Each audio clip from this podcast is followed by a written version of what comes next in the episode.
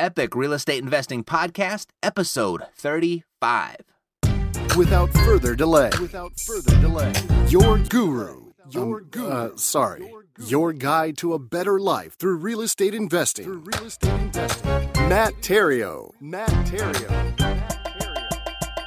Hello and greetings from the Epic Real Estate Investing Podcast. This is the podcast that's going to show you how to build wealth through creative real estate investing. So you'll have the option to realistically retire in the next 10 years or less. I mean, five years or less if you're really focused, so you can enjoy the good life while you're still young enough to do so.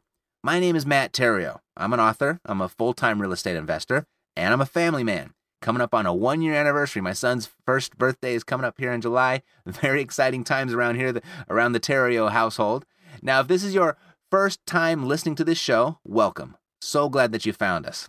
Um, but you're going to want to do two things. First, you got to go back and listen to episode one. You got to listen to the ground rules of the show.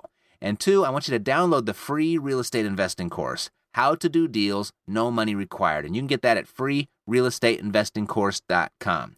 You see, there are 12 different ways of how I transact real estate using none of my own money, none of my own credit. And of those 12 ways in this program, I show you the first two, the two quickest and easiest and fastest ways to do that. It's a step by step course of where I just unveil the mystery around doing deals with no money or credit. And I show you how to do that in that course at freerealestateinvestingcourse.com. Okay, so got a quick announcement before we get on with today's show. Um, a few episodes back, I had mentioned that I had launched a guaranteed cash flow program for income properties in Memphis, Memphis, Tennessee. And I'm happy to say that that program is doing very, very well. And I'm happy also to say that it has caught the attention of a private equity firm of who I just inked the deal with to provide private financing on these properties. I mean, previously we were doing all cash transactions, and you know the purchase price is, is very low and very um, the I guess the the to get into that market you don't need a ton of cash, but you do need some cash. But now I've been able to cut the amount that you need in absolutely in half with this financing program. It's a very cool program. No banks are involved. I love it when no banks are involved because um, we don't have to go through all the stuff. You don't have to jump through all the hoops. Essentially, everybody is approved. And, and if you love that too and you want some more information, you can go to cashflowsavvy.com and there you can download an investor's package.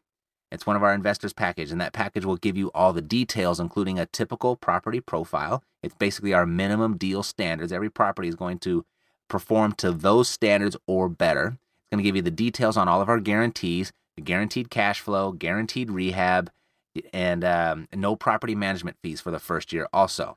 All the while producing 16 to 20% cash on cash returns. Pretty awesome. So if you're ready to add another property to your cash flowing portfolio, or if you're ready to pick up your first, this might make sense for you or not. That's okay. I mean, you know your situation much better than I do, but the information is absolutely free. So what could it hurt to go check it out, right? So go to cashflowsavvy.com, cashflow savvy, S A V V Y.com, and download an investor's package and then make your decision, okay? And actually, I'm, I'm jumping on a plane to Memphis as soon as I'm done with this recording to meet a couple of investors to walk them through their new investment properties. I'm going to take a bunch of pictures and I'm going to post them at cashflowsavvy.com so you can see all the the before and after pictures, some very recent pictures, like as recent as this week, as of recording right now. Okay. All right. So on today's show, I'm joined by fellow podcaster, investor, and friend. And I've invited him onto the show because I never really know where our conversations are going to go.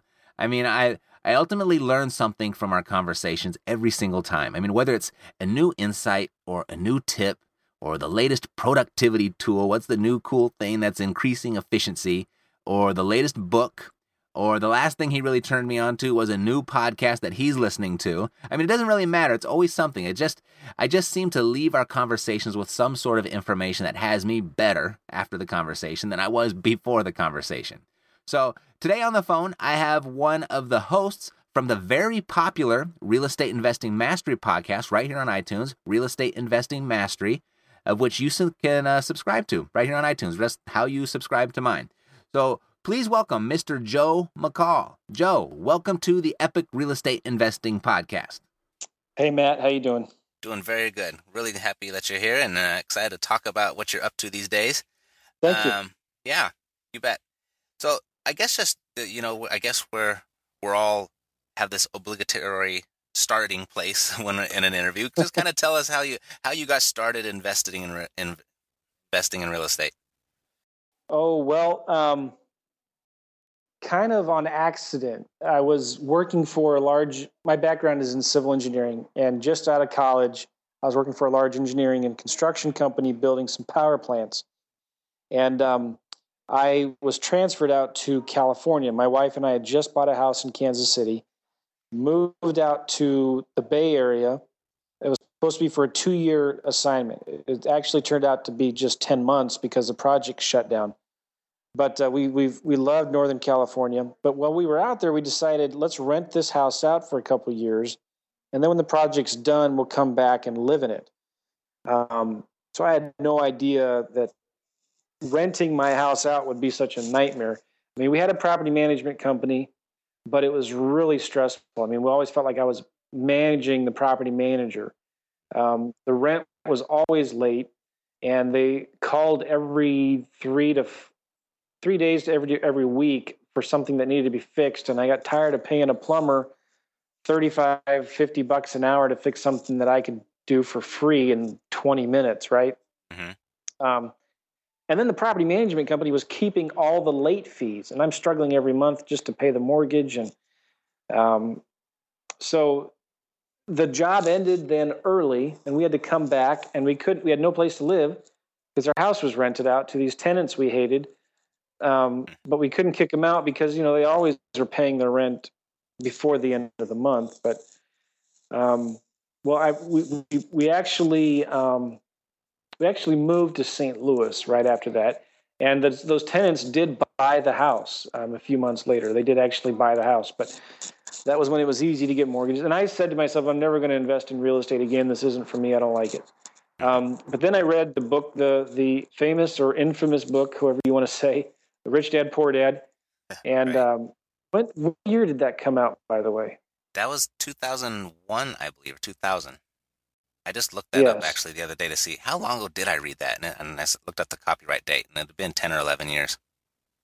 I, you know, and, and I may be wrong. I've not seen any research to do that to, to say this, but I think that book is will go down in history as one of the most influential books in the business world in history, um, for good or bad. And I think that it had a strong contributing factor to the housing bubble. I, and I may be wrong, but I know so many people who whose life was impacted, changed by that book. Mm-hmm. Um, and so, anyway, I I read the book and um, got excited about real estate. Had some friends that were. This was in 2004, 2005. The market was sky hot, was doing really well, even in the Midwest, where I was at the time and uh, you just could not go wrong. I remember reading books and seeing graphs of the last 50 years of real estate, and it's always gone up. Uh, real estate always appreciates. And um, so I just didn't think you could go wrong. And I started buying a bunch of properties, and you know how easy it was to get loans back then. Mm-hmm. Um, well, another thing is I, I met this guy, a friend of ours, recommended, he said, Hey, you got to talk to this guy who's down in Austin building a bunch of multifamilies. And uh, so I actually went down to go visit him, and I don't remember why. Um, I just was really excited about real estate, and this was a guy to talk to. So I went and spent a day with him. Oh, I remember. I was thinking about maybe buying one of his multifamilies, but he said there's two books you've got to read. Um, Rich Dad Poor Dad, which I had already read, and the second book was Secrets of a Millionaire Landlord by Robert Shemin. Um, Secrets of a Millionaire Landlord's a good foundational book, entry level book, but he has a chapter in there about lease options. And I got so excited about that because there's an avenue now that I could rent properties out and avoid the typical headaches you get, for the most part, on traditional landlording. Because now you have a tenant who wants to buy the house and they're going to take better care of it because they have a homeowner's mindset they're going to take better care of it than a typical tenant. Right. And over my years, that that truly has been the case. Um, my tenant buyers take better care of my properties they may not buy the homes as often or as much, you know, as I thought they would at the beginning, but they take they do take better care of the house. Well, anyway, so I started buying a bunch of homes, and uh, I bought as many homes as I could. The bank still even had limits back then in 2005. What, like 20? And uh, I think it was I think it was 10 or 12, wasn't it? Yeah, I think it was 10. Uh, but my mortgage broker was telling me, well, that's it's easy to get around that because you just then you bundle those loans into a business a small business loan, right? Mm-hmm. And then you can start doing it all over again. Um, but the bank started uh, they started saying no, you can't do this anymore, and you can't buy any more houses. So then I started buying a bunch of homes subject to, just taking over existing mortgages. And uh, I I I kind of the reason I said the uh, Rich Dad Poor Dad will go down in, in history as one of the best or worst books. Um, he taught a philosophy of of um, good debt and bad debt, and uh, I, I, really maybe I didn't understand it right, but I really bought into the line that um, debt is good um, as long as it produces cash flow. And so I was of the philosophy that, you know, if I'm making $100, $200 a month, it's okay to have all this debt because these properties are always going to appreciate and mm-hmm. I'll just refinance if I need more cash. Mm-hmm. Um, and so I got into a world of debt, a lot of private lending, um, a lot of, uh, I had a lot of private lenders on these homes and um, I didn't have enough cash in the bank for a rainy day. And a big rainy day came in, you know, what was it, 2007, mm-hmm. 2008 when it really hit hard. And um, all of a sudden I had a bunch of properties, a bunch of vacancies all at once. I had a bunch of, uh, um, uh, I had a serious cash flow problem, and uh, that one or two hundred dollars a month in monthly cash flow disappears pretty quick. And now all of a sudden, my private lenders are wanting their money back. These homes that I bought subject to, the sellers started wanting me to cash them out. Here's a crazy thing, Matt. The sellers started knocking on the doors on the of their of the houses and saying to the tenant buyers, "Hey, when are you going to buy this house?" The tenant buyers would say, "Well, who are you?" And they would say, "I own this house." And then the tenant buyer would say, "I thought Joe owned this house." And then all of a sudden, the red flags start going up. They start talking to their attorneys, and then I start getting letters. Right. And then my private my private investors get nervous, and there's not enough equity. They're all upside down now. I can't find another investor to replace them. So anyway, um, I'd still that was my I've made a lot of mistakes, and one of the biggest ones I made was not understanding uh, cash flow, not understanding uh, wholesaling, quick cash strategies, right? Mm-hmm. Um, and getting into too much debt, and uh, so that that was in 2008, 2009, and I was in a, a serious world of hurt, and I had a couple rehabs that went bad. I lost a ton of money on these rehabs. I mean, I, I bought them right before the market collapsed, and I was trying to sell them right after that collapsed. It was right. horrible. And these they were big rehabs. I mean, um, median price in St. Louis is 150. These were homes in the 300 to 400 thousand dollar range. Wow, luxury. Um, oh yeah, yeah. anyway, that that's uh, to make a, a short story long. My uh, journey into real estate, and and then from there I started learning about wholesaling, and I'm sure we'll talk more about that. Sure. But wow, you you definitely went through it. You uh you experienced it with everyone else. It looks like. Yeah, you know, my my uh, I'll just say this: um, things are a lot better now than they were before. Um, I've been working full time in real estate now for three years, um, and I learned I learned wholesaling. Um, I started really paying off my debts. Mm-hmm. And um, things are a lot better now. But I, my, my credit took a serious hit. And um, so I'm still digging myself out. I've, I have almost all of my private lenders paid off now. Um, I never missed a payment on those subject to homes. Um, but I got behind on my own mortgage on our own house. Mm-hmm. Um, all of those homes I took over subject to, I deeded the properties back to the sellers um, with tenants in them, mm-hmm. good tenants. I, I, feel good about that, but um, at the same time, uh, it was I, I, just made a lot of bad investment decisions. I bought into the hype. I didn't understand the fundamentals, the importance of the fundamentals, and um, I, I'm, I'm I'm glad to still be in the game. Um, but it, it, I, I, know a lot of people that uh, really got sucker punched and uh, are out of it and will probably never get back. Will never get back in. Yeah, I, I run into those people every single day. It seems like. Uh, yeah. There's a guy. Um, I've got a, a, pretty unique offer going on right now with with my wholesaling business, and and I just knew this guy was going to be all about it because he was so into real estate. You know, maybe three or four years ago, no, about five years ago when I when I last saw him, I just knew he was going to be all over this, and and when I told him about it, he's like, "Nope, I'm not doing real estate. Never doing it again." I mean, he's in some multi-level marketing company now, and that's his whole thing, and he never wants to touch real estate again. Yeah. I was like, "Wow, it's not." You know, I was reading an article. Well, I, I was reading an article in the um, it was on the Drudge Report, and it was from I, I forget which website, but um, the the guy who does the Shiller Home Index, uh, uh-huh. some economist, it's a famous index for housing. Right. Um, he's predicting it'll be another generation before we see houses come back to the levels that they were before. Yeah. It, yep. It's that, I don't know how long that is 20, 30 years, but um, that's a big deal. And I, I think you might be right.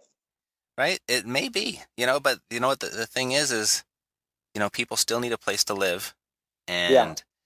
they still have to pay for that living and so the strategy just changes. That's all. Well, you're absolutely right. And you know what else? The population in the U.S. is not shrinking. Not by okay? any means. they, no, I think I heard somewhere it's gonna it's gonna double by the year 2050. Um, the population in the U.S. in yeah. the next 40, 50 years, it's to double. Well, where are those people going to live? I mean, there'll always be a demand for housing. When the market changes, you have to be able to change with it. I remember. Do you remember that book, uh, "Who Moved My Cheese"? Yes. Did you ever?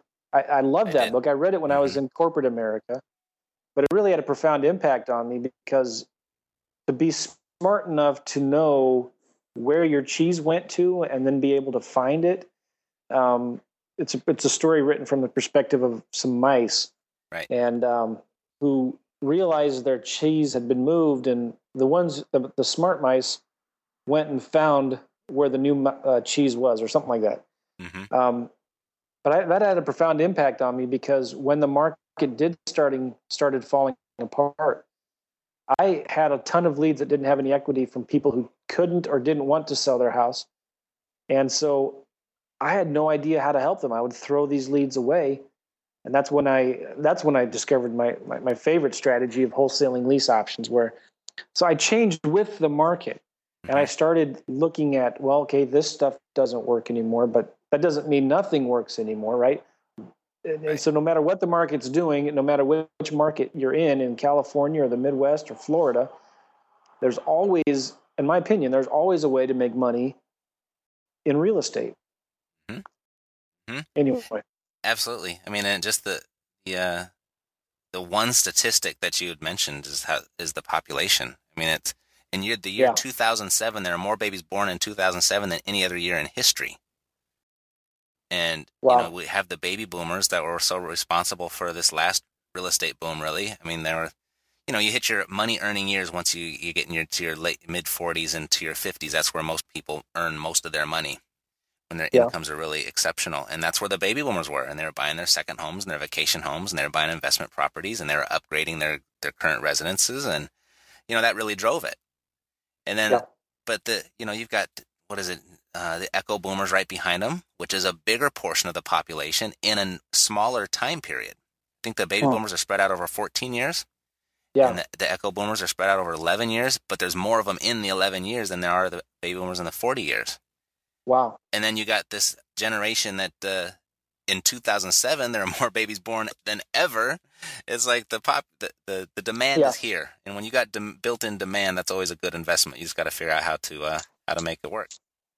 Well, and you know what else, Matt? There'll always be a demand for homes in California, Florida, uh, Phoenix, and Vegas. These places where um, people want to live. Mm-hmm. Like I don't know why people would want to live in Phoenix, but right. some people some people do and they always will i don't know you know the weather and the you know, no allergies and stuff like that. But um, so there will always be a demand for housing in, in California. Anywhere where there's mountains or coastline, um, there's going to be a demand for those kinds of houses. Right. Absolutely. So the reason I had you on the show, Joe, is is um, something very unique about you, and it's something that I, I really profess. And when I see it in somebody, I'm attracted to it, and I want I love to talk to them because um, I love to hear people prove my theories right. so, all right. But uh, what you have is you have a very focus. You have a very narrow focus on your investment strategy. Joe does one thing, and Joe does it very, very well. And that's what I, I profess is that you find that one thing rather than trying to be the jack of all trades. Just get really good at your one thing, and you completely eliminate the competition. No one can compete with you if you're that good and that focused on one strategy. And you have a really unique strategy. You wholesale lease options, and that's right. what I wanted you to talk about today. And and um, how did you how did you get into well, you, I guess you kind of already explained it, but I'm curious on the, on the wholesaling part and, and how it all starts. So let's just kind of start from yeah. the beginning and, and, like, how do you find your deals first off, and, and what areas are you looking? Well, I'm. Um, let me tell you how I used to find my deals. Because mm-hmm. um, my when I my, I was in a serious cash flow problem, and my I, I, I dusted off the all of the old courses, and I started reading them again and they almost all of them said wholesaling is foundational element of real estate investing. You've got to learn wholesaling, and because that's what puts the cash in your pocket. You know, when you can have you be doing a bunch of deals with big, you know, big back end paydays, um, but what are you going to do to fill in the gaps? And uh, so at the time, I remember thinking, oh, it's just not sexy. You know, I don't want to do wholesaling. I'd rather make a slow dime than a quick nickel. Um, but then I started realizing wholesaling is important. So I, and, and, this was at a time too when I was really frustrated. I, I was trying to be a jack of all trades, doing all these different strategies and not having much success. And I just decided, you know what, I'm going to pick one thing. And I, I actually bought, I said, I'm only going to buy one more course and I'm going to do what it says. I actually bought two. One of them was uh, Steve Cook's course on wholesaling, wholesaling for quick cash and another one was Chris Chico's course on virtual wholesaling. And I just I, I said I'm going to do what these guys say. I'm not going to question it. I'm just going to I'm going to send the postcards they say to send. I'm going to make the offers they say to make, and I'm not going to try to figure it out why. I'm just going to do it. And uh, so my first deal, I mean, to my shock, it worked. And uh, my first deal was a response to a postcard. It was a uh, I was actually mailing this person about another house closer into the city. She responded to me and said, I got this house way out in the sticks. It's about an hour to an hour and a half from downtown St. Louis. And it's a three family. And um, she wants to sell it. And I can't get any comps. It's in really bad shape. And it's actually rented. She collects the rent with cash every week from the tenants. It's one of those places. Mm-hmm. And she doesn't even have copies of the leases. And I told her, I'm just not interested. She begged me to make an offer. And uh, she actually called me like three or four times. I finally looked it up, and I mean, it, was, it had expired the year before for like 130, 140. And I had, I couldn't come up with comps because there's nothing out there like that. And, um, and I didn't have any cash buyers in that area. And I just said, you know what? Uh, I can give you 50 for it. And you know what she said, Matt? Yes. Yeah. she said, okay, mm-hmm. where can I sign? When can I sign the contract? And I was, I was absolutely floored and, um, and real nervous. And I, I, I sent her, uh, I actually met with her and I made sure her son was with her and her, she has an adult son because I didn't want to be accused of taking advantage of anybody. Mm-hmm. And um, I put every contingency I could think of in that contract. I remember it was like two paragraphs of, of contingencies so I could get out if in case I needed to. So I had it under contract for 50. I sold it the next day for 65. And um, I mean, I just couldn't believe that it happened and it happened to me, right? I mean, this is stuff that I that you only hear about at those in the gurus when they come to speak at your local area. Right. You know, I only hear about these things happening to the late night infomercial guys. Um, but it actually happened to me. This stuff actually works. Hmm. Um, I was shocked. I was floored, and I, I, I, got real excited. So I started doing a bunch of marketing. Um, and I'm a big fan, big believer of direct mail marketing, direct response marketing. And so I started spending uh, tons of money on postcards. And I was working a full time job, and I was forced to kind of outsource as much as I could. So I started developing systems to get my marketing done for me in spite of me using virtual assistants and stuff. But now I had a problem of getting so many leads and I was throwing away a ton of leads. And I got tired of that. And I thought there's got to be a better way. What, what can I do with these leads I'm throwing away? They didn't have any equity, or if they did, they weren't willing to share any of it with me, or um, they didn't want to sell their house right now. They could maybe sell it a few years down the road. So I started thinking about why can't I, and I, and I loved wholesaling, right? And I loved lease options because options allow you to control property without owning it. This is a time in my life I didn't want to own any more debt. I wanted to get I wanted to I didn't want another deed. Another deed was the last thing I wanted, right? Mm-hmm. So options, the great thing about options is they allow you to control property without owning it. You get almost all of the benefits of owning property without owning it, um, without being obligated to the debt. And um, I think the only exception that I can think of, there's two exceptions that I can think of is number one, you can't borrow private money um, because you don't have the deed to the house, hmm. which is fine with me. I don't want to borrow any more private money against a house. I'm trying to get completely out of debt. And number two, you don't maybe don't get the tax benefits um, by not owning the deed to the house. So for me, I mean, big whoop. Um, but I so I, I loved options, and um, so I asked myself, why can't I wholesale lease options? Um, and I can get these properties under a contract to lease option them, and then I can wholesale that contract to a tenant buyer, somebody who wants to live in the house. Now I didn't invent the strategy, but I'd never heard of anybody other anybody else doing that before. And so I started advertising to friends and to my local REIA, hey, um, I'll do a lease option on your property and, and I'll just keep $500 of the option deposit money if I find a good tenant buyer. And a lot of people started saying, yeah, okay, I'll do, you can do that. And uh, I realized pretty quickly that that's a lot of work for just a little bit of money, right? Mm-hmm. And um, my virtual assistant at the time, who was a lady in Indiana, said to me, Joe, um, this other guy I'm working for does something similar to you, and he's making a lot more money, I think, than you are. You might want to give him a call. And I thought, okay. And I looked up his website, and he's doing the same thing I'm doing.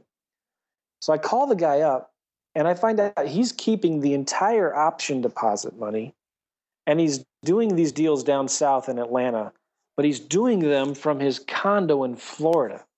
He's got this condo overlooking the ocean and he's flipping these properties, you know, a thousand miles away mm-hmm. with just his cell phone and a laptop. And I thought this is really cool. And so I started digging into it. Um, I started implementing it in my own business. And uh, keep in mind, too, this was at a time when I was just starting to see some breakthrough. At the same time, I had this full time job that was I was working sixty hours a week on, and I was trying to you know be a good dad, a good husband, and I was failing miserably. And um, I've I was I always came home with this tremendous guilt when I'd come home from work because I'd spent half the day at work doing real estate stuff. I mean, I was getting good performance reviews, I was getting my job done, but I was not giving my employer a hundred percent. And I always felt really guilty about that because they were paying me to work 40 hours a week. Um, and I was working 20 to 30 hours a week. And it's kind of funny, maybe my last day at work, you know, they told me, Hey, Joe, you, if you ever want to come back, you know, if it doesn't work out. And I thought, man, if you only knew, you would not want me to come back. And um, so I always felt really guilty about that. I really, really wanted to work for myself. I, I wanted to be an entrepreneur. I wanted to have my own business. Um, but I just had no idea how to make it work for me. I'd seen it work where I'd have a few deals here and there. I'm going to make some great money, but it never really something that, you know what, I can make a full time income from this consistently every month. Well, anyway, I, I started wholesaling these lease options. And within three months, my part time income doing that surpassed my full time income.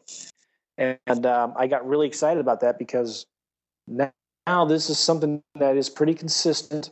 I can do these deals pretty regularly. And I was spending about 10% of what I was spending before on marketing. Um, I stopped doing direct mail and I just started focusing uh, on finding leads in Craigslist. And um, so now my only marketing expense was my virtual assistants. And I had these VAs now that were doing the marketing for me.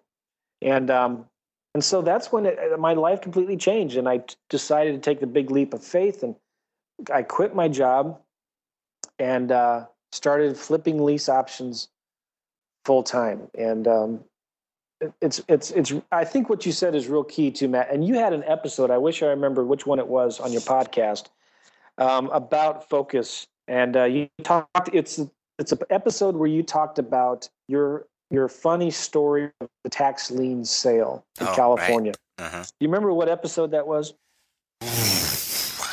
Probably in the teens somewhere, 15, 16, 17, something like that. It, uh, yeah. If you, if you, anybody listening to this, if you've not listened to it, you should go look it up. Um, and you, you just talked in there. I thought it was really, really good about how you need to find a strategy and focus on it and, and work it until you get it. And it's okay to then branch out into new strategies, you know, once you got one down.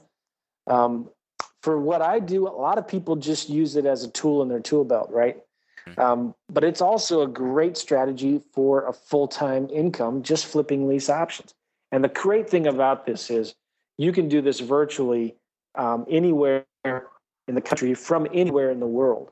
And um, I mean, you have properties all over the U.S., Matt. Mm-hmm. Um, I'm in Europe. I'm in Prague right now, flipping these lease options in St. Louis and in California. Mm-hmm. And um, that's I, I love this business because it gives me the freedom to live the life that I want to live. Right, right. Awesome. So let's go go through the just for someone that might not even know what a lease option is. An option is you know, you, you purchasing the right to purchase the property somewhere down the road, but you don't actually purchase the property. Right. Okay. And so when you find someone that's a, a viable client or a viable uh, prospect for your, your strategy, so you pay them an option fee first. Is that correct? Yeah, it's usually a dollar or ten dollars. You, you, have to have it has to be some kind of consideration Mm-hmm. You have to pay consideration for a contract to be valid, right? Got it. So um, it's a dollar, ten dollars. I pay the seller to get the property under an option contract, which gives me equitable interest in the property. Right. And frankly, any contract is really an option contract for the mm-hmm. most part, right? Because even a sales contract, you're going to give yourself a few contingencies to get out of it. It's what's called a unilateral contract, right? right. Only one party has to perform. So I have the option to buy the property if I want, but the, the seller has to sell it to me if I decide to exercise my option at a predetermined price. Right. Right. So the people that you're getting to give you an option on their property, one dollar, ten dollars, these are really motivated people. You're finding motivated sellers. Yeah, but here's the cool thing I liked about it though is they don't have to be the super motivated sellers like the lady who was willing to sell her house to me for 30 40 cents on the dollar. Mm. um, right? So i don't have to find the most desperate motivated sellers and um, i don't have to try to negotiate them down and beat them down in price.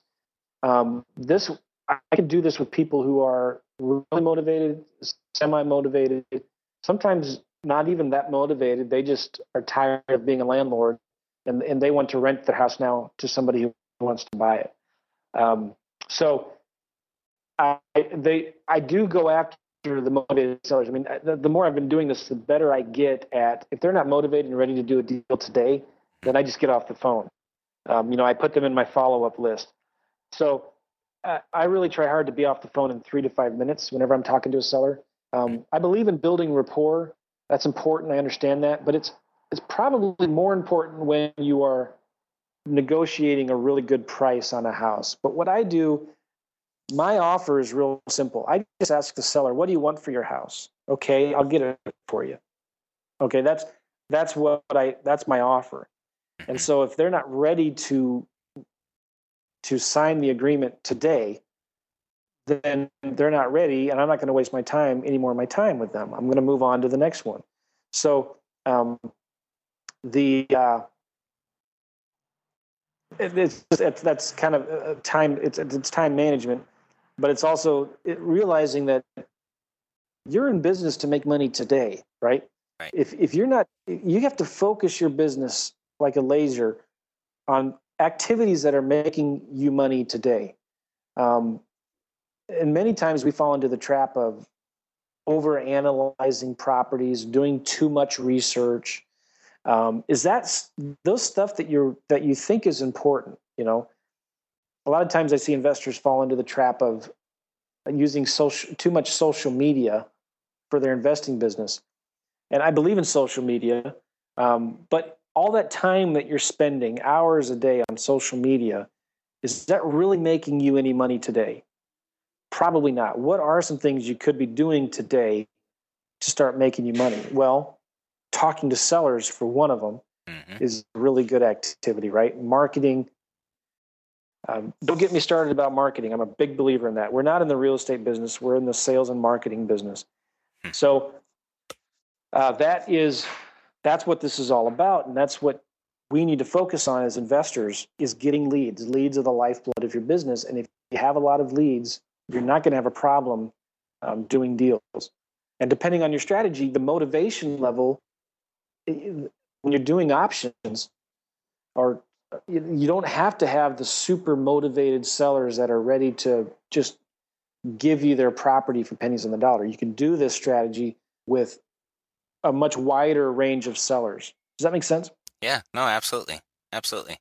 So your pitch to the um to the to the owner, you're putting this under option for for ten bucks, and you're gonna go out and find someone to flip this to. So you obviously collect a a more of a normal type option fee from the person you're flipping to. Well, yeah, and I create.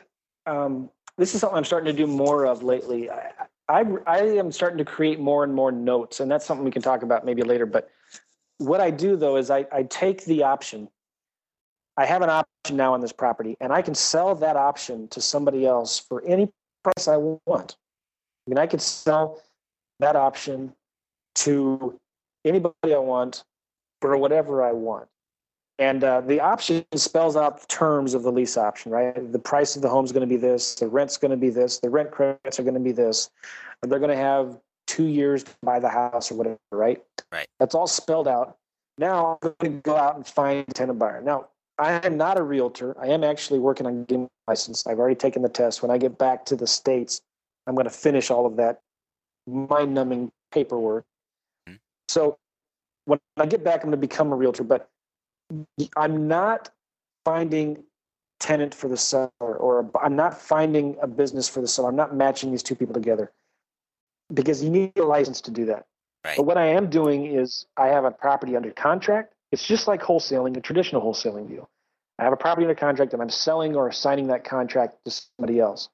Now, I do recommend hiring realtors to help you do the marketing, stuff like that. But then that realtor now is representing me. They're representing me and they're selling my option on that property. Mhm.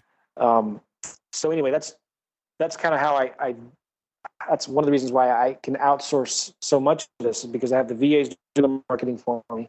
I now have VAs that are actually talking to the sellers, and I have local realtors that are selling the homes and marketing the homes for me. Mhm. So that can you can literally outsource 75, 85, 90% of this business if you have the systems in place and, and you know what you're doing. Right. Um, so, okay, your question is, how do I get paid? I think, right? yeah, there you go. Um, okay. Well, I have the property under an option now. For um, I put down ten dollars to get that property under an option. I'm going to advertise that house. I have the seller tell me what they want to walk away with, and let's just say they say I want one hundred fifty thousand dollars for this house. So I'm going to advertise that option for. I'm well. I'm going to set the option price maybe at 160. Mhm. So the seller wants 150. I'm going to bump that price up to maybe 160, and that's going to cover my my profit, the option deposit that I'm keeping, and the rent credits that the tenant buyer is going to get to cover their closing costs. Right. Mm-hmm. So um, I'm going to now advertise the house as a lease option for a tenant buyer. Mm-hmm. And the tenant buyer, sometimes I'll advertise what kind of option deposit I want. Sometimes I won't. Sometimes if I know it's going to be a harder house to sell, I won't advertise a specific number because I'd be willing to. I'm willing to create a note for that option deposit. Mm. So anyway, um, the I'll advertise it for as as for, for an option price of one hundred and sixty thousand dollars for rent of thousand dollars, whatever the seller wants. So again, I'm wholesaling this contract, so I do not stay in the middle. I, I'm completely out of this deal once I assign my contract. I'm, my all my liability and responsibility is gone. It's removed. So I advertise it now as a lease option, and the the money that the tenant buyer puts down goes to me. But I set it up in the paperwork where that tenant buyer will get that option deposit back as part of their future down payment, or as a credit to the purchase price, if and when they buy the house a year or two down the road. Mm-hmm. Right. So basically assigning my lease option to the seller. The seller understands, everybody understands up front how I'm getting paid. They mm-hmm. understand that I'm not hiding anything. The seller understands. And, and I keep my options flexible too, so they're not closed.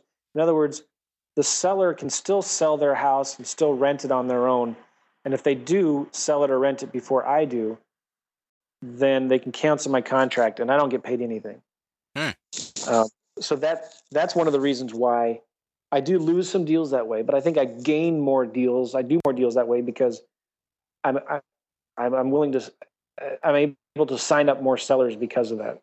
Sure. Oh, there, there's there's the big answer for the one dollar, ten dollar option. Right. Right. Awesome. And I find that uh, you know, like you said, you will lose some deals, but you know, if you're dealing straight with people and you're not, you know, strong arming them, you'll probably get more deals will work out than not. well, here's the cool thing, Matt. You can create notes for these options.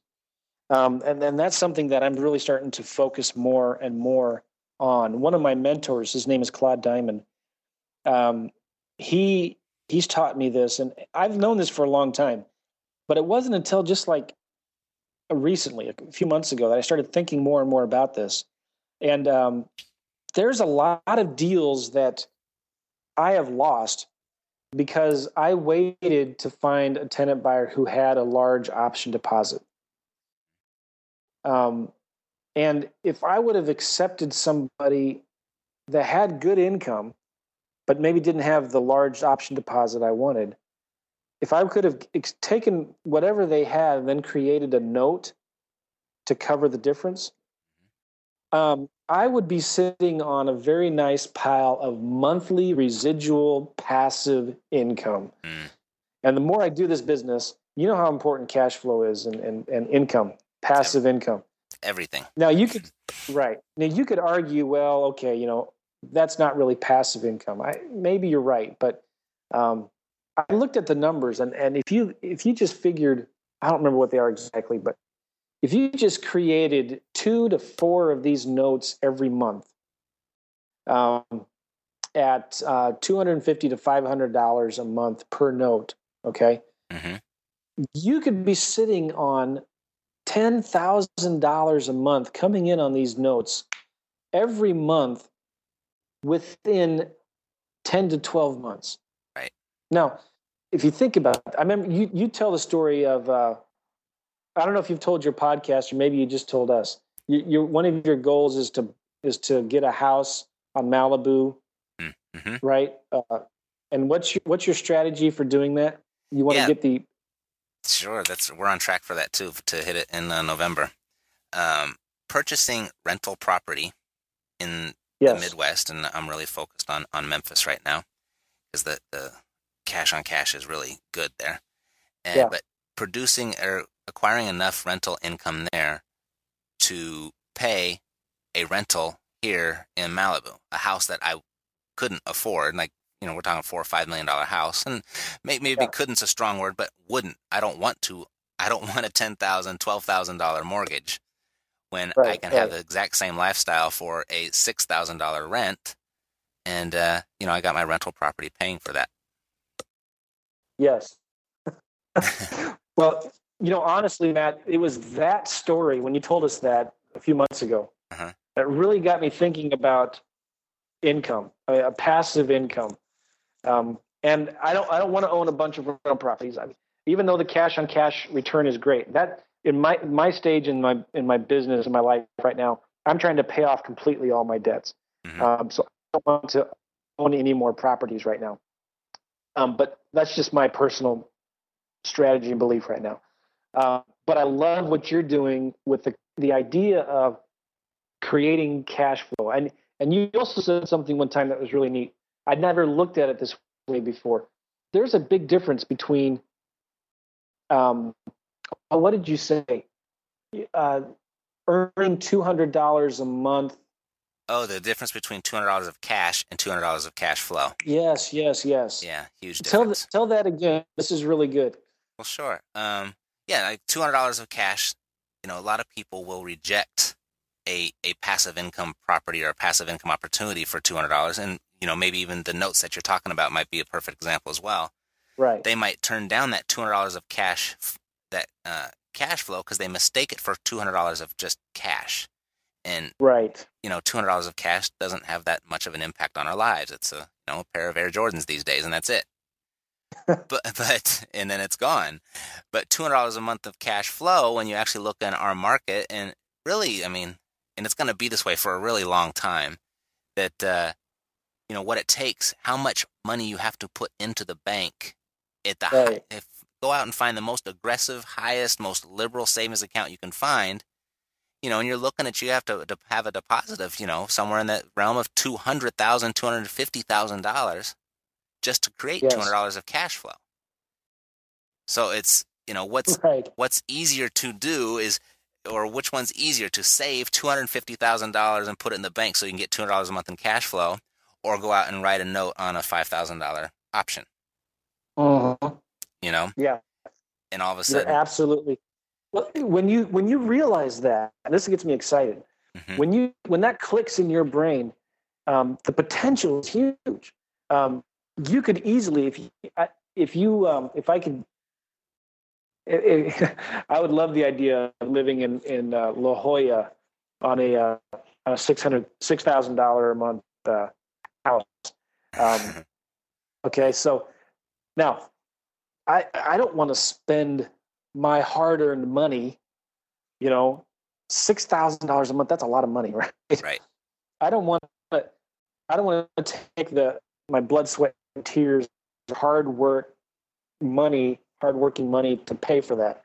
Um, and what I mean by that is, I I think your strategy of finding investments that could give you that kind of cash flow that would pay for that I think is really a wise investment and a wise use of your time and energy. So, what do you do?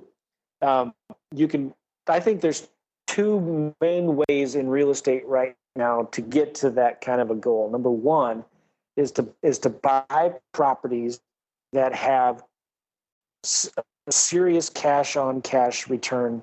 Solid. I, I mean, my I mean serious. I mean, I mean solid cash on cash returns and the, and the numbers you're talking about, Matt, of two hundred dollars a month, that is after all of your expenses, right? That's after taxes and insurance. That's after property management fees, and and you're probably saving fifteen to twenty percent on vacancies and repairs. Yeah. Um, Well, you get have this- all of this, your Joe. bases covered. Get this Yeah. in Memphis right now, I'm getting 20% cash on cash owning outright, no debt. And I'm getting 20%. Well, yeah, and that's right. That's just fantastic. There's no leverage, so it's like, uh, you know, it's kind of a no-brainer.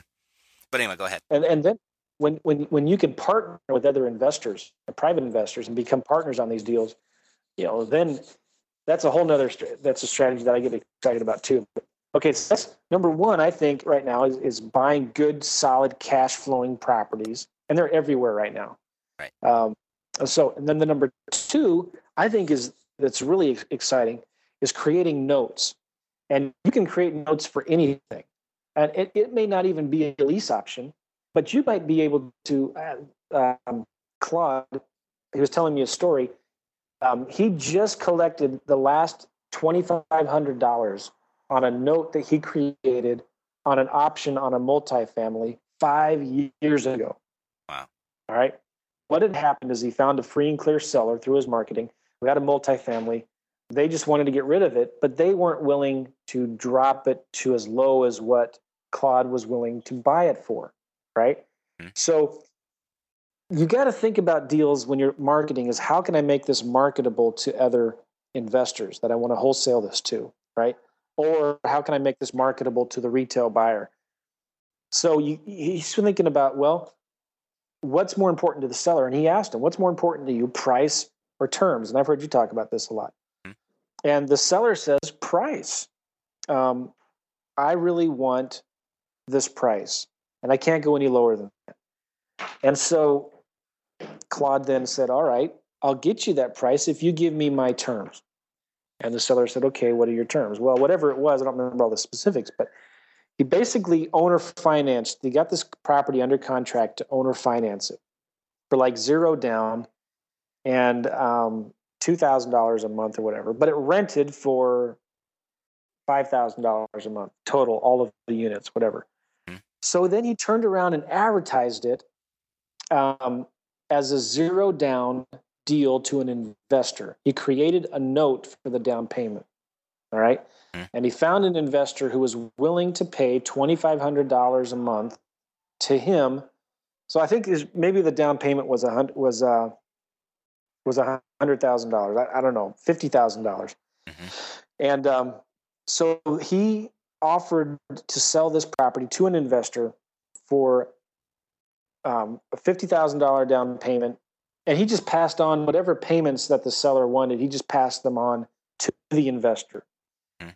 and then he said to the investor, "By the way, um, you know how much can you put down now, and how much can you afford per month?" So he negotiated the terms of the note, but he also to sweeten the deal for the investor to make it more marketable. He advertised it as, "I won't charge you any interest on this note." All right?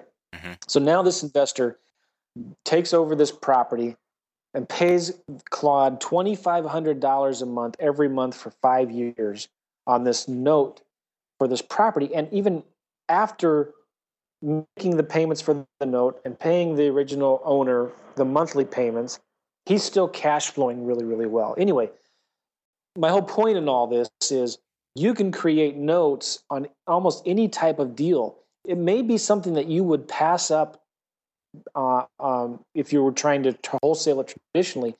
But maybe there's a way you could structure some kind of owner financing or some kind of lease option um, and still give the seller what they want, if so long as they're willing to wait for it.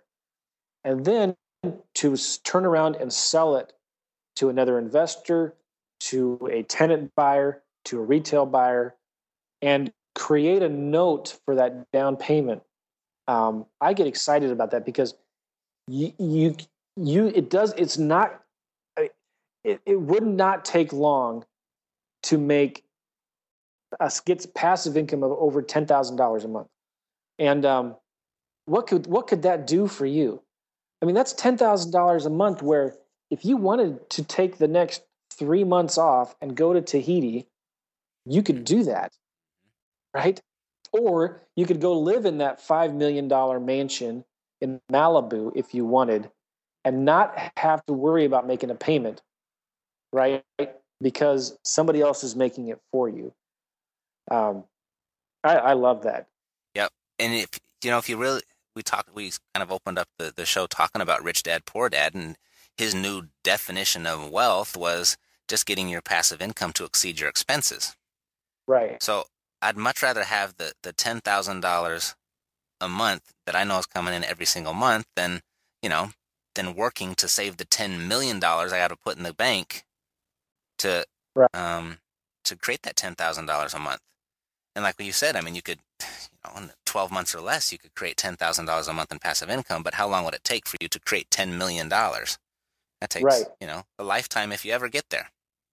Well, here's the cool thing about options too um, is that you don't have to use any of your own cash Mhm. for them, and you don't have to get a loan or a mortgage on them, Right. right? You don't have to go out and and take over the loan or get a new mortgage or use your own cash or use a private investor. Now, there's a place for that. I understand that. Mhm. Um, but you can create notes on these options and you don't have any obligations. I'm trying to get rid of all the obligations in my life except to love God and love my family, right? Mhm. I don't want any other obligations. I don't want to owe any man anything except to love, like the Bible says, right? Mhm. So, how can I do that in my business?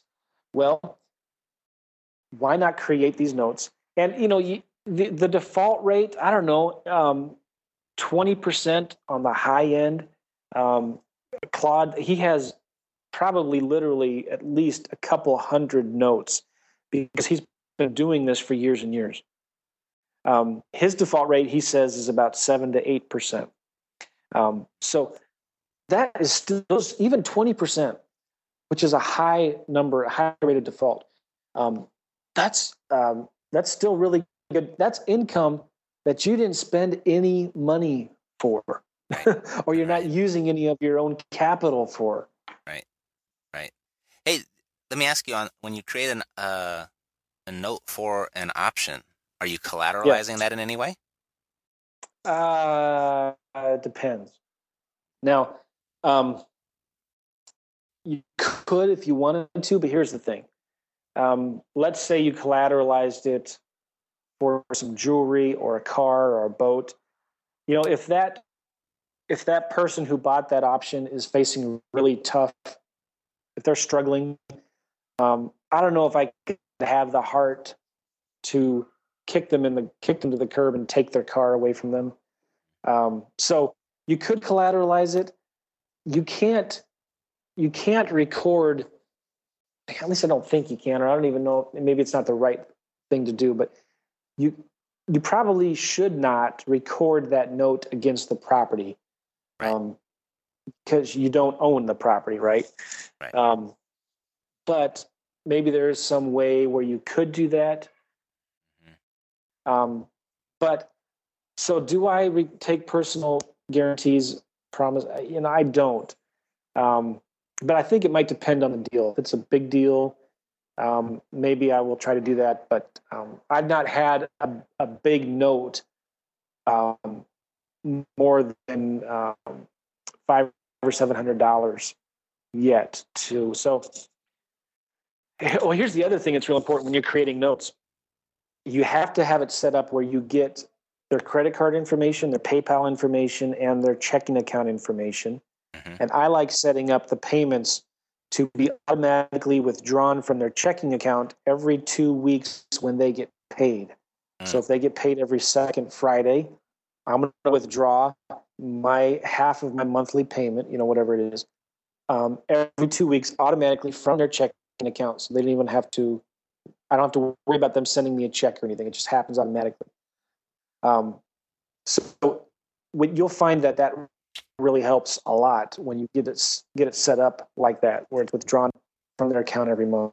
hmm hmm So- So usually, and if they default on that note, um, usually it's because you know they lost their job or they're facing bankruptcy, um, and I could pursue that, um, but is it worth my my energy and time? You know, I don't I, I don't think so. So maybe I'll just I'll just let those go. That's happened to me once or twice. Got it. Got it. But what what did I have in it? What did I have in it, Matt? Oh, right. Totally. Just a little bit of, a little bit of sweat. Yeah. Mm-hmm. Totally. No, I like it. It's. Uh, I'm I'm thinking of a couple opportunities I'm working with right now where maybe if I create a note, I could actually close those deals. Like maybe as soon as I Oh. get off this phone call. so So here's the thing. How long would it take you? What what if you just started creating notes to get to your six thousand dollar goal? Mm-hmm. Mm-hmm. Well, that's that's Then- somewhat of the strategy I'm doing in Memphis right now. So it's uh, I'm definitely on the same wavelength. I'm just you just kind of opened up my eyes to maybe a couple other areas where I could do the same strategy in. Yeah, yeah, Yeah, definitely. That's that's a that's a great thing about creative real estate is you, is you get to be creative, and Mm-hmm. and if you can think outside the box. And here's the thing, we were talking before all of this about finding the strategies that work in this market. You know, maybe creating notes wasn't the best strategy when the market was screaming hot. Mhm. It, it wasn't a bad strategy, but, um, but now it's a really good strategy, I think, because there's a lot of people out there who can't sell their house, and a lot more people who can't buy a house because their credit is shot. Mhm. But they want to buy a house. They want to sell their house. They're they're good people. Bad things happen to good people. They lost their job. They have medical bills that they can't pay for. Um, they don't want to rent another house. They want to buy a house, and they need another chance at home ownership. Um, so they may be they may have really solid income, been on their job for ten years, um, but they had um, a spouse lost a job or they went through a bitter divorce, something bad happened, and um, they don't have maybe the five ten thousand dollars that you want for the deposit to lease option a home, but they have the income to pay for it. Um, so why not take out a note on those properties? So you could sell these notes again, like we've been talking about, Right. um, to the tenant buyers uh, or or to investors um, and even retail buyers. Right, right. Have you thought of even Okay. selling the notes? Well, that's you could, Mhm. yeah. Right. You know, so many investors that I, I don't think it's as hot of a strategy that it used to be. But I remember a few years ago that one of the hottest strategies was going out and buying notes Mhm. um, and finding notes and negotiating them and buying them and selling them to brokers, making money as middleman or whatever. Well, why not just create your own notes? So that's maybe an exit strategy. You could um, Right. you could go out and sell these notes once you have them under uh, under contract and they've been performing. You need some kind of history Mhm. before you can sell. Right? Indeed. Awesome.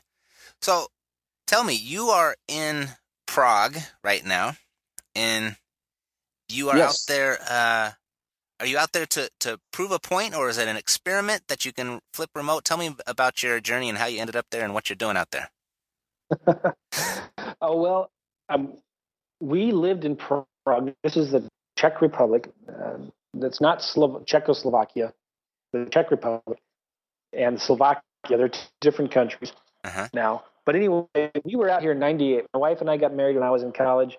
I did a student exchange program in the Czech Republic, and we got married. A week later, we moved out here into Prague, Prague for six months, and we really fell in love with the city. It's a gorgeous city. Um, we made a lot of good friends here, and we, you know, we lived for six months. I took courses in English, um, and we've always wanted to come back. And um, so we talked. We have four kids, and recently we were talking about, well, why don't we go back to Prague? But we can't go for like a week or two weeks. You're taking that many kids. Um, Mhm. it's it's difficult challenge it's a challenge traveling overseas well we thought why don't we go for a couple weeks i'm sorry a couple months why don't we go for a couple months um, so i got online you know homeaway.com and i found some really incredible flats or two bedroom apartments right in the heart of prague in the best areas um, for very reasonably priced um, furnished and everything, right? Mhm. Um, just minutes of walks, you know, minute, minutes away from um, the most beautiful places and things to see in Prague. Um, so we said, let's do it. And my wife homeschools our kids. Uh, they're they're eight, six, three, and one. So she homeschools the uh, the eight and the six year old. Wow. And um, so we said, let's do it. And and um, I decided to. I'm already flipping properties virtually in St. Louis, right? So in St. Louis, I don't go see the home or meet the sellers. Um, I don't even talk to the sellers anymore. But so I'm already doing this stuff virtually in St. Louis, right? Mhm. Um, so I thought, well, why don't I do start an, open up a new market, whatever, and start marketing in um, in a new market. And so I um, I started thinking more about that, and I thought, well, why don't I blog about it? Because I love to teach. Um, I, I, really do. I I I I make uh, very good money flipping real estate, but I also make good money teaching and coaching people how to do what I'm doing, and I mm-hmm. really enjoy that. I, um, I find it honestly, I find it more fulfilling to teach and coach than to actually do deals. But I still do deals because I, I enjoy that as well. Um, so I thought, well, why don't I create a blog and make it free um, and just kind of show people what I'm doing and how I'm doing it?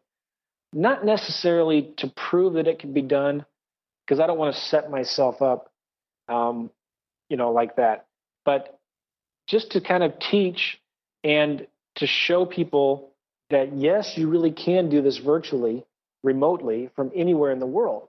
All you need technology today. It's absolutely astound, astound, astonishing. Mm-hmm. Um, all you need is a laptop and high speed internet, and and you could do this business from anywhere in the world. And uh, we're on Skype right now. It's absolutely free to use Skype, and um, and I have uh, about three or four full time virtual assistants right now that are doing marketing for me in this new city. And um, I actually blog about it. I created a blog at remotepropertyflipping.com, and I just I, we've been here almost two weeks now, and um, the market is going full speed ahead, and and um, we're getting pretty much inundated and overwhelmed with leads. Uh, we just did a batch of yellow letters and got about 15% response rate. Awesome. And we're doing um, a bunch of Craigslist marketing, emails, text messages, and cold calls and uh, we're getting way more leads than we can handle. So part of the str- uh, problem has not been getting the leads, but is getting the systems in place to handle all the leads, right? Mm-hmm. Um, so, but I'm blogging about this, and um, it, you know, my tagline is uh, flipping properties with a laptop while traveling the world with my family. And so our goal is to at least once a year, maybe twice a year, go visit a new country somewhere in the world. And um, you know, it's a big world. My kids, um, we live in a in a really nice suburban neighborhood in St. Louis, and um, there's a whole lot more out there than, what we are living in. We probably are the are in the top five percent of the entire world for wealth, um, right? I mean, when you look at how 95% of the world really lives, uh, we are very fortunate in America to live the way we do. And so I, I want, I'd like my kids to grow up. Can you imagine, you know, over going over the, the course of your life, visiting a new country every year? Mm-hmm. When my, my youngest daughter is 18, she'll be in, she'll be, she'll be, have visited 18 different countries. So that gets me excited. I really think that's cool. I love the idea of uh, what I call location independence, um, setting up um, life on my terms. Um, I, am part of this coaching program called Lifeonaire. Um, instead of millionaire, it's Lifeonaire. Mm-hmm. And one of the things that really opened my eyes to was designing a business to revolve around your life. So many of us, we have our business, we have our 40 hour a week job, we have, you know, a lot of entrepreneurs are just really a slave to their own job. So mm-hmm. our life then revolves around our business or it revolves around our job. And I realize some people don't have a choice; they have to do that, right? But why not? Why can't we design our lives first the way we want our life to be? You know, I want to be home and have lunch every day with my kids. I want to be able to take them to the zoo on a Thursday, uh, or I want to be able to travel the world and go somewhere for two months, right? Right. So I wanted to I wanted to design my life first, create a vision for my life, and then, secondly, design a business that fits around my life. So it's a matter of controlling and dictating life on, on the way what I, what's most important to me, my priorities, my values, mm-hmm. and then I want to have a business that supports my lifestyle, not ha- trying to have a life that supports my business. Um, so that's what I'm trying to live out here. Um, and you know, I, am I'm, I'm learning as we go. It's it's it's really awesome. One of my kids the other day said, my wife asked them, "What do you like so much about being in Prague?" and one of them said, um, "Well, we get to go do a bunch of things together as a family, and we get to hang out more with Dad." Mm. And um, that's cool. So every day, almost, we're going out doing things and seeing the cities and, and and traveling. We were in London. We're going to Italy in a couple weeks. Um, and there's just a gazillion things to see and do here in Prague. And I'm trying to limit my work to only three to four hours um, a day. Mm-hmm. And uh, we take a lot of time off to go see things and do things. And um, we get to help and volunteer at this church that this English speaking church that's here in Prague, which we really enjoy as well. And um, so that is kind of what I'm doing, and and um, this blog I'm going to be updating it regularly with my progress and what's going on. And um, it's not going. The blog is not going to end when I get back to St. Louis. I'm going to still continue um, doing marketing and trying to do deals in this new market even after I get back to the states. Mm-hmm. Um, so it, it's going to be something I'm going to be continually updating and um, sharing a lot of really good, valuable, free content right. uh, with this blog. Well, Joe, that's exciting. You don't hear that story every day. So, uh, congratulations for you. I mean, picking up a family, you got what, five kids? Four kids. Four kids. Yeah, we're collecting them. You're collecting them. Got it. Four kids yeah. and a wife said, let's go do it. And very inspiring. Awesome. And if, if they want to follow along, the name of your website is again? RemotePropertyFlipping.com remotepropertyflipping.com. Got it. And the reason why I called it that is because I, really like the term virtual wholesaling, but that that term doesn't really resonate with European audiences. And I wanted to create a blog that even Europeans, specifically people in England um, and and people here and even the Czech Republic, can look at this stuff and think, you know what, I could do this here in my own country, even though the laws in real estate are completely different. They're not handled the same. I think any any place in the world where you can get a property under contract to buy it, you can sell that contract to somebody else, right? I think the fundamental principles are the same of marketing, of, of, of negotiating, sales, and things like that. They're, they're, they work in any country. But the cool thing is, a European could could take this and start implementing it even in their own country, or if they wanted to, Matt, they could start flipping properties in the U.S. Um, and that's what uh, that's what I think is is really exciting. Um, somebody who really gets a hold of this and is, can can take bold, decisive, massive action. Even somebody in England could flip, start flipping properties just like I'm doing in the U.S. Um, where there's a will, there's a way. And uh, so it, if I can do it, and with all the mistakes I've made and and uh, the, the, struggles that I have, um, I really think almost anybody can do it. Mm-hmm. It's awesome. It's awesome. Well, Joe, go th- for it. Absolutely, just go for it. Life is so short anyway. You know. Yeah. That's sweet. You know, I just had my my first son, and just the idea of I think I, I think when I was growing up, I had met some kids here and there, maybe one in elementary school, one in middle school, one in high school that that they'd been to so many different places with their family. And they yeah. just there was just something so unique and cool about them. You know, they just had a different mm-hmm. posture, a different attitude, a different look out on, uh, on life and you know, I think that's one of the greatest gifts that you're, you're, you're actually giving to your kids right now is just that exposure to worldwide culture and different areas. That's well, awesome. There is um, there's a great blog, and I haven't read it in a few weeks, uh, but it's called DiscoverShareInspire.com.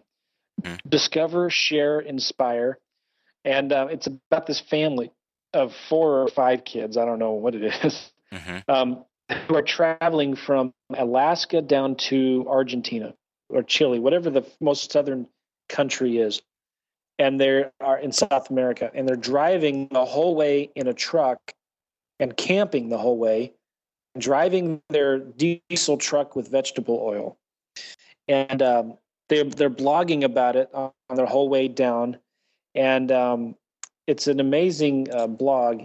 And um, if anybody is interested in that sort of thing, they definitely have more experience in traveling. But with, with kids than we have. But the cool thing is, um, there's there's hundreds or maybe even thousands of people out there that are doing something similar to what I'm doing, and they're blogging about it. And you mm-hmm. go find them and read their, read about their journey. Um, there's a great podcast I also listen to called um, well, the Lifestyle Business Podcast, mm-hmm. and it's based on a similar concept. These guys have a business um, in the U.S., but their staff is spread around the entire world, right? Mm-hmm. And they can live anywhere they want, and um, they have with the power of outsourcing and the internet, you can literally have a business that you can run from anywhere in the world. So there's no more there's no limits. You don't have to be tied to an office. You don't have to answer to a boss.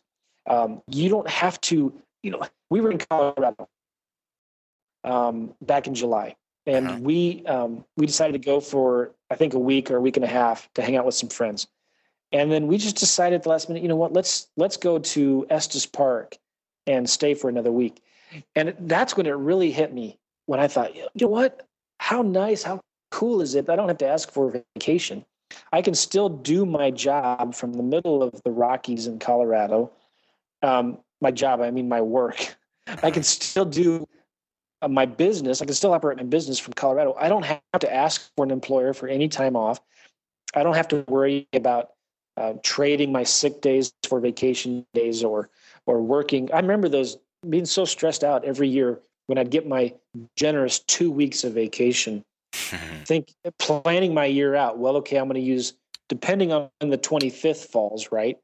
Um, so I'm going to use one or two vacation days here, and we're going to use one or two vacation days here, and um, are we going to go to my parents or my wife's parents or um, so we can we can do the, anything we want now, and and um, I think this is a it's an exciting time to be alive. It's an exciting time to be in business. Mm-hmm. Mm-hmm. Indeed. Well, awesome, Joe. I think this is officially my longest pos- podcast ever. So congratulations. Thanks for being a part of it with me. time flies when you're having fun. Well, you, can, you can split it up into two podcasts if you like. Yeah, no, I'm gonna uh, I'm gonna keep this together. This, this is great. Um, I'm gonna let you go. I got your uh, your buddy. I'm interviewing your partner here in, in the next ten minutes. So, yes, that'll uh, be awesome. I'll uh, go get. I'm excited to talk to Alex as well, and uh, I'll definitely split those two up though. okay. yeah, yeah. Well, say say hi to Alex for me. Will too. Well, again, and that's uh, remotepropertyflipping.com where they can follow you along. Yeah, yeah, and my other um, my other podcast. Well, you probably already talked about it in the intro. Sure. Um, but uh, my other podcast is realestateinvestingmastery.com. Uh, realestateinvestingmastery.com, and um, we just interview people, and uh, it's a it's a good podcast. Um, there there's some really good real estate investing related podcasts out there, and I'm just proud to be I think one of them. Um, you know, you've got a great podcast. Uh, Sean Terry does. Um, there's some new guys coming up that have some great podcasts. Um, there, I, I'm not worried at all about competition. And I'm saying that with air quotes because um, there is uh, plenty of deals out there, and and I love having the variety of perspectives. Um, and there there's a big need um, for good quality real estate education out there, and I think podcasting is a great avenue to share the those kinds of resources. You know, um, I, I, we have listeners from Afghanistan, from from Korea. I think South Korea probably right. Um, it's amazing when you look into. Have you ever looked into your stats to see where your listeners are coming from, Matt? Yeah, it's it's amazing. All over the world, you know it's absolutely you know astonishing. Absolutely. Um, so anyway, thanks for having me, Matt. You bet. Um, and uh, definitely I want to want to do this again. Okay, so you open to that in the future? Definitely, yeah. Perfect. Maybe uh, when you get back to the states, you can share more about your story and how many deals you did from Italy. from Prague. Okay, right. all right. Well, you're going yeah. to Italy though, right? Oh yeah, yeah, yeah. We'll be there for probably three or four days. Perfect. Well, have a blast, dude, and uh, we'll chat soon. Okay, take care. Thanks, Matt. Uh, bye, John. Bye bye. So, until next time, as a very wise person once said, May you live all the days of your life. To your success, I'm Matt Theriault, living the dream. Now, I've experienced my share of real estate gurus and um, tried to uh, learn from a lot of different people. I've spent countless dollars on real estate boot camps. I have a library full of real estate books. But no one has ever put me into action quite like Matt and his academy. I'm actually doing real estate deals and making money thanks to you, Matt. Your academy is the real thing. Thank you so much. I really appreciate all the help and effort that you put into helping others. Thanks and keep it up. Thank you for spending this time with Matt Theriault and the Epic Real Estate Investing Podcast. When you have a moment, stop by iTunes to leave your comments and let us know what you think of the show. And if you haven't done so already, get started investing today by visiting freerealestateinvestingcourse.com to access Matt's free course, How to Do Deals, No Money Required. No money required. Until next time. Next time. To your success. To your success. To your success.